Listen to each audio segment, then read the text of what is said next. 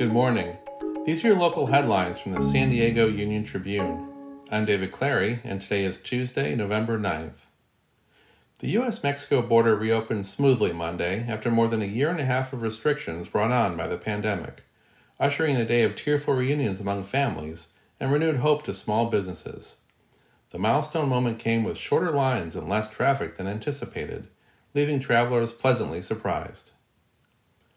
Top federal environmental regulators in California laid out a $630 million plan on Monday to capture and treat sewage tainted water that flows over the border from Tijuana into Imperial Beach and up the coast.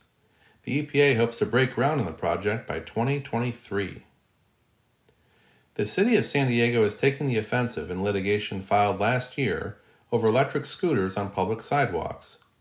City Attorney Mara Elliott has filed suit against Bird, Lyft, and a handful of other firms that signed operating agreements with the city to rent the shared mobility devices to consumers moving from place to place. You can find more news online at san diego union tribune.com.